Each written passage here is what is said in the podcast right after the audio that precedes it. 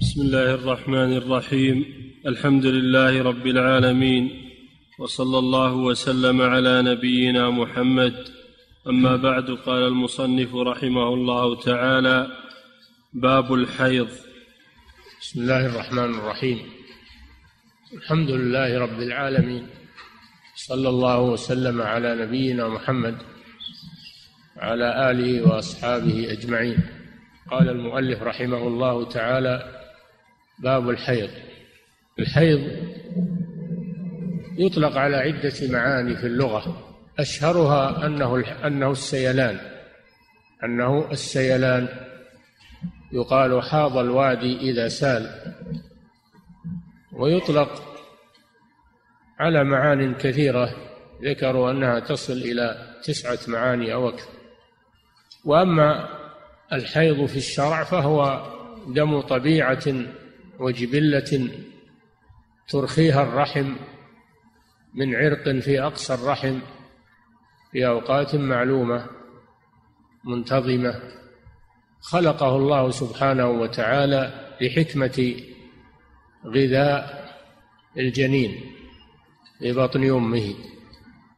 فقولهم دم طبيعة وجبلة يخرج الدم الذي يكون من مرض من أثر مرض أو إصابة أو جراحة فهذا غير طبيعي. ولا يسمى حيضا الذي يخرج عن بسبب نزيف بسبب نزيف أو بسبب جراحة أو غير ذلك هذا يسمى دما ولا يسمى يسمى استحاضة أو يسمى نزيفا ولا يسمى حيضا. ولما كان الحيض تتعلق به أحكام شرعية صار المؤلفون يعقدون له هذا الباب. فالمحدثون يعقدون له بابا ويوردون فيه الأحاديث الواردة في شأنه عن النبي صلى الله عليه وسلم. والفقهاء يعقدون له بابا ويذكرون الأحكام الفقهية المتعلقة به والأحكام المتعلقة به كثيرة منها أن الحائض تترك الصلاة ولا يجوز لها أن تصلي في فترة الحيض ومنها أن الحائض تترك الصيام ولا يجوز لها أن تصوم في فترة الحيض ومنها أن الحائض يحرم جماعها يحرم على زوجها أن يجامعها ومنها أن الحائض يحرم طلاقها في فترة الحيض ومنها أن الحيض يحصل به البلوغ للصغيرة ومنها أن الحيض تحصل به العدة من الطلاق. إلى غير ذلك من من الأحكام الشرعية. فلذلك تجب دراسته ومعرفة أحكامه والعناية بها. أما من يستهزي بدراسة أحكام الحيض ويقول عن العلماء إنهم علماء حيض ونفاس فهذا من السخرية هذا من السخرية بأحكام الشرع. الحيض وردت فيه آيات من القرآن وردت فيه أحاديث صحيحة عن الرسول صلى الله عليه وسلم تتعلق به أحكام عظيمة. فالذين يسخرون منه هؤلاء يسخرون من أحكام الشرع ويسخرون من الآيات والأحاديث التي وردت فيه. من كان كذلك فإنه يكون مرتدا. عن دين الإسلام. إذا كان قصدهم هذا أنهم يسخرون من من الأحكام الشرعية ومن الآيات ومن الأحاديث الواردة فيه. وإن كانوا يحتقرون العلماء إن كانوا يحتقرون العلماء فهذا محرم ويخشى على صاحبه من الردة قل أب الله وآياته ورسوله. كنتم تستهزئون؟ لا تعتذروا قد كفرتم بعد إيمانكم. فهذا هذا كلام خطير ومزلق وبيل. ويجب على هؤلاء أن يتوبوا إلى الله سبحانه وتعالى من هذا الكلام القبيح. نعم. عن عائشة رضي الله عنها أن فاطمة بنت أبي حبيش سألت النبي صلى الله عليه وسلم فقالت إني أستحاض فلا أطهر أفأدع الصلاة؟ قال لا إن ذلك عرق ولكن دع الصلاة قدر الأيام التي كنت تحيضين فيها ثم اغتسلي وصلي. وفي رواية وليس بالحيضة فإذا أقبلت الحيضة فاترك الصلاة فيها فإذا ذهب قدرها فاغسلي عنك الدم وصلي. نعم هذه فاطمة بنت أبي حبيش. سألت النبي صلى الله عليه وسلم قالت يا رسول الله إني أستحاض ولا أطهر أفأدع الصلاة؟ فقال لا إنما ذلك عرق فهي قد علمت أن الحائض لا تصلي. وإنما أشكل عليها أمر الاستحاضة. هل هي مثل الحيض؟ الحيض عرفنا تعريفه فيما سبق. أما الاستحاضة فهي خروج الدم في غير أوانه. خروج الدم في غير أوانه سواء بصفة مستمرة أو بصفة غير مستمرة لكنها تزيد على فترة الحيض. والفرق بين الحيض والاستحاضة من ناحية الدم أن الدم دم الحيض له علامات يعرف بها. أنه ثخين أنه أسود أنه منتن. وأما دم الاستحاضة فإنه أحمر وخفيف ليس ثخينا وليس فيه رائحة. أن الحيض يخرج من قعر الرحم. وأما الاستحاضة تخرج من أدنى الرحم وهي نزيف. الحيض دم طبيعة وجبلة وأما الاستحاضة فهي نزيف. وليست دم طبيعة ولا جبلة. حكم المستحاضة حكم الطاهرات لأنها تصلي وتصوم ويجوز لزوجها أن يطأها عند عند الضرورة. فالمستحاضة تختلف عن الحائض. فلذلك فاطمة بنت أبي حبيش رضي الله عنها سألت النبي صلى الله عليه وسلم هل الاستحاضة مثل الحيض؟ وهذا فيه سؤال أهل العلم الرجوع إليهم عند المشكلات. وهذا رسول الله يفتي في الحيض والاستحاضة فهل يكون من جملة من يسخر به هؤلاء الذين يسخرون من دراسة أحكام الحيض؟ الرسول صلى الله عليه وسلم كان يسأل عنه ويفتي فيه على هذا يكون يتنقصون الرسول صلى الله عليه وسلم. وفيه أن المرأة تسأل الرجل وأنه لا بأس بسماع صوتها عند الرجل إذا سألته عن مسائل العلم. وإنما صوتها يحرم إذا كان فيه فتنة ومن غير حاجة.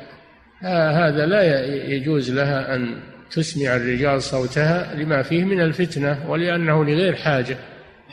أما إذا كان لحاجة فإنها تسأل الرجال عن حاجتها وتسأل أهل العلم عما أشكل عليها ولا بأس أن يسمعوا صوتها لأجل الحاجة التي تقتضي يقتضي هذا. أنها سألت النبي صلى الله عليه وسلم أنها كانت تستحاض يعني يصيبها دم خارج عن دم الحيض. فتدع الصلاة؟ يعني مثل الحائض؟ قال لا. قال لا يعني لا تدع الصلاة. فهذا من الفروق بين المستحاضة والحائض. لا تدع الصلاة. إنما ذلك عرق. بين لها صلى الله عليه وسلم أن دم الاستحاضة يخرج من نزيف عرق ينفجر من أدنى الرحم وليس هو الحيض. فلا تترتب عليه أحكام الحيض؟ إنما ذلك عرق. فإذا أصابها الاستحاضة أصابتها الاستحاضة فإنها تجلس عادتها التي كانت تعرفها قبل أن تصاب. تجلس عادتها التي كانت تعرفها قبل أن تصاب بالاستحاضة أي الأيام التي كانت تحيض فيها يوم أن كانت سليمة تجلسها وتعتبرها هي الحيض. فإذا تمت الأيام التي كانت تحيضها يوم أن كانت سليمة فإنها تغتسل فإنها تغتسل عن الحيض وتصلي. هذا فيه دليل على الرجوع إلى العادة إلى أن الحائض إلى أن المستحاضة ترجع إلى عادتها. إذا كانت لها عادة معروفة ترجع إليها وتجلس مقدارها ثم إذا انتهت تغتسل مثل ما تغتسل الحائض التي انقطع حيضها وتصلي. ففيه العمل بالعادة المعروفة عند المرأة وفيه وجوب الاغتسال من الحيض لأنه حدث أكبر ويجب الاغتسال عند انقطاعه. فإذا لم يكن للمرأة عادة معروفة إذا لم يكن لها عادة معروفة أو لها عادة لكن نسيتها فإنها ترجع إلى التمييز وهو لون الدم لون الدم. فالدم الذي فيه علامات الحيض تجلسه. والدم الذي ليس فيه علامات الحيض تغتسل وتصلي فيه. وكما أسلفنا لكم أن علامات دم الحيض أنه ثخين يعني غليظ. وأنه له رائحة وأنه أنه ثخين وأنه يكون له رائحة يعرف بها وأنه أسود أن لونه أسود. هذه إحدى علامات الحيض. فإذا لم يكن لها عادة أو لها عادة ونسيتها ترجع إلى التمييز. فما كان يحمل إحدى هذه العلامات الثخونة أو السواد أو الرائحة فإنها تجلسه وتعتبره حيضا وما خلا من هذه العلامات فإنه يعتبر طهرا تغتسل وتصلي فيه. وإذا لم يكن لها عادة ولا تمييز هذه تسمى المتحيرة. ما لها عادة ترجع إليها والدم كله واحد ما يتميز بعضه عن بعض. فهذه تسمى بالمتحيرة وحكمها أنها ترجع إلى غالب الحيض عند النساء. غالب الحيض عند النساء أنه ستة أيام أو سبعة أيام. فتجلس ستة أيام أو سبعة أيام من كل شهر. وما عداها تغتسل وتصوم وتصلي. فهذه الأمور التي ترجع إليها المستحاضة إما إلى أيام العادة وإما إلى التمييز بين الدم دم الحيض ودم الاستحاضة وإما إلى غالب الحيض عند النساء. والأحاديث كلها تدور على على هذه الأمور الثلاثة. كلها تدور على هذه الأمور الثلاثة. وفيها حل لمشكلة هؤلاء المستحاضات. نعم. خصوصا في هذا في هذا الزمان فإنه كثرت الإصابة بالاستحاضة والتبس الأمر على النساء التباسا كثيرا بسبب الأمراض وبسبب ما تتناوله النساء من الحبوب وبسبب الراحة وعدم الحركة وأسباب كثيرة.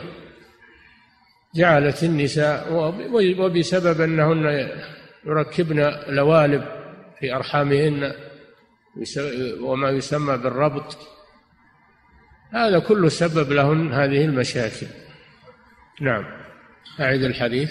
عن عائشة رضي الله عنها نعم. أن فاطمة بنت أبي حبيش سألت النبي صلى الله عليه وسلم فقالت إني أستحاض فلا أطهر. نعم. أفأدع الصلاة؟ قال لا إن ذلك عرق. ولكن دع الصلاة قدر الأيام التي كنت تحيضين فيها ثم اغتسلي وصلي. نعم. وفي رواية وليس بالحيضة. فإذا أقبلت الحيض وليست الحيضة يعني أن هذه هذا الدم هذا الدم ليس هو الحيض وإنما هو استحاضة. نعم. وفي رواية وليس بالحيضة. فإذا أقبلت الحيضة فاترك فاترك الصلاة فيها فإذا ذهب قدرها فاغسلي عنك الدم وصلي. نعم. هذه الرواية توضح الرواية التي قبلها أنها تجلس أيام العادة. إذا كانت تعرفها إنها تجلس أيام العادة. وما زاد عنها فإنها تغتسل وتصلي. تغتسل غسل الحيض وتصلي. وأما قوله اغسلي عنك الدم وصلي فظاهره أنها لا تغتسل وأنها تكتفي بغسل الدم. ولكن الرواية والروايات الأخر تفسر هذا الحديث وفيها زيادة أنها تغتسل ولا تقتصر على غسل الدم فقط. فالعمل عليها نعم. عن عائشة وفي قوله اغسلي عنك الدم فيه فائدة وهو أن الدم نجس يحتاج إلى غسل.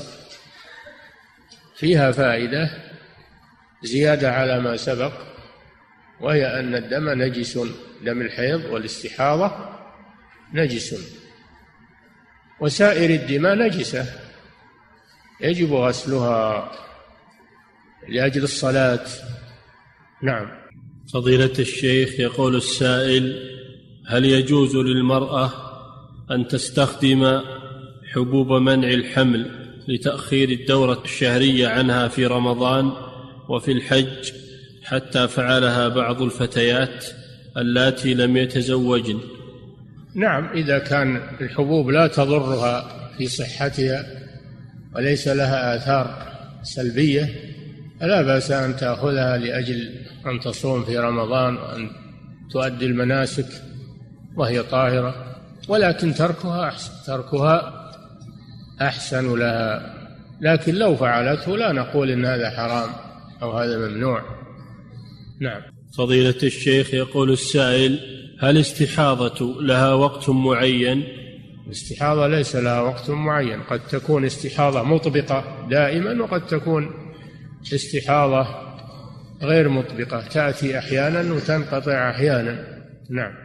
فضيلة الشيخ يقول السائل يقول زوجتي يأتيها الحيض ولكن ينقطع عنها بعد فترة من الزمن فهل وقت الانقطاع يحل لي أن أجامعها؟ وأنا أعلم أنه قد يرجع إليها. إذا انقطع انقطاعا كاملا ومرت فترة يعني يجب عليها أن تغتسل وتصلي ويجوز لزوجها أن يجامعها. إذا كان انقطاعه مدة مدة يوم أو أكثر يجب عليها أن تغتسل وأن تصلي ويجوز لزوجها أن يجامعها. أما إذا كان الانقطاع يسيرا ساعات فقط ساعات ثم يعود هذا لا هذه لا تزال حائضا. نعم. فضيلة الشيخ يقول السائل امرأة انقطع عنها الحيض لمدة أشهر. نعم. يقول امرأة انقطع عنها الحيض عدة أشهر. نعم. ثم رأت أنه يخرج منها شيء لونه بني قريب من السواد ولا تعرف وقت عادتها فماذا تفعل؟ علما بأنه انقطع عنها ذلك ثم عاد لها مرة ثانية. كما سمعتم أنه إذا عاد عليها الحيض ولو خفيفا فإنها تجلس أيام عادتها التي كانت تعرفها. تجلس أيام عادتها التي كانت تعرفها ثم تغتسل وتصلي. إذا انتهى لأن الكدرة والصفرة في زمن العادة حيض كما يقول أهل العلم. ولقول أم عطية رضي الله عنها كنا لا نعد الكدره والصهره بعد الطهر شيئا. دل على أنها في وقت الحيض تعد شيئا. فإذا جاءتها الكدرة والصهره في وقت الحيض فإنها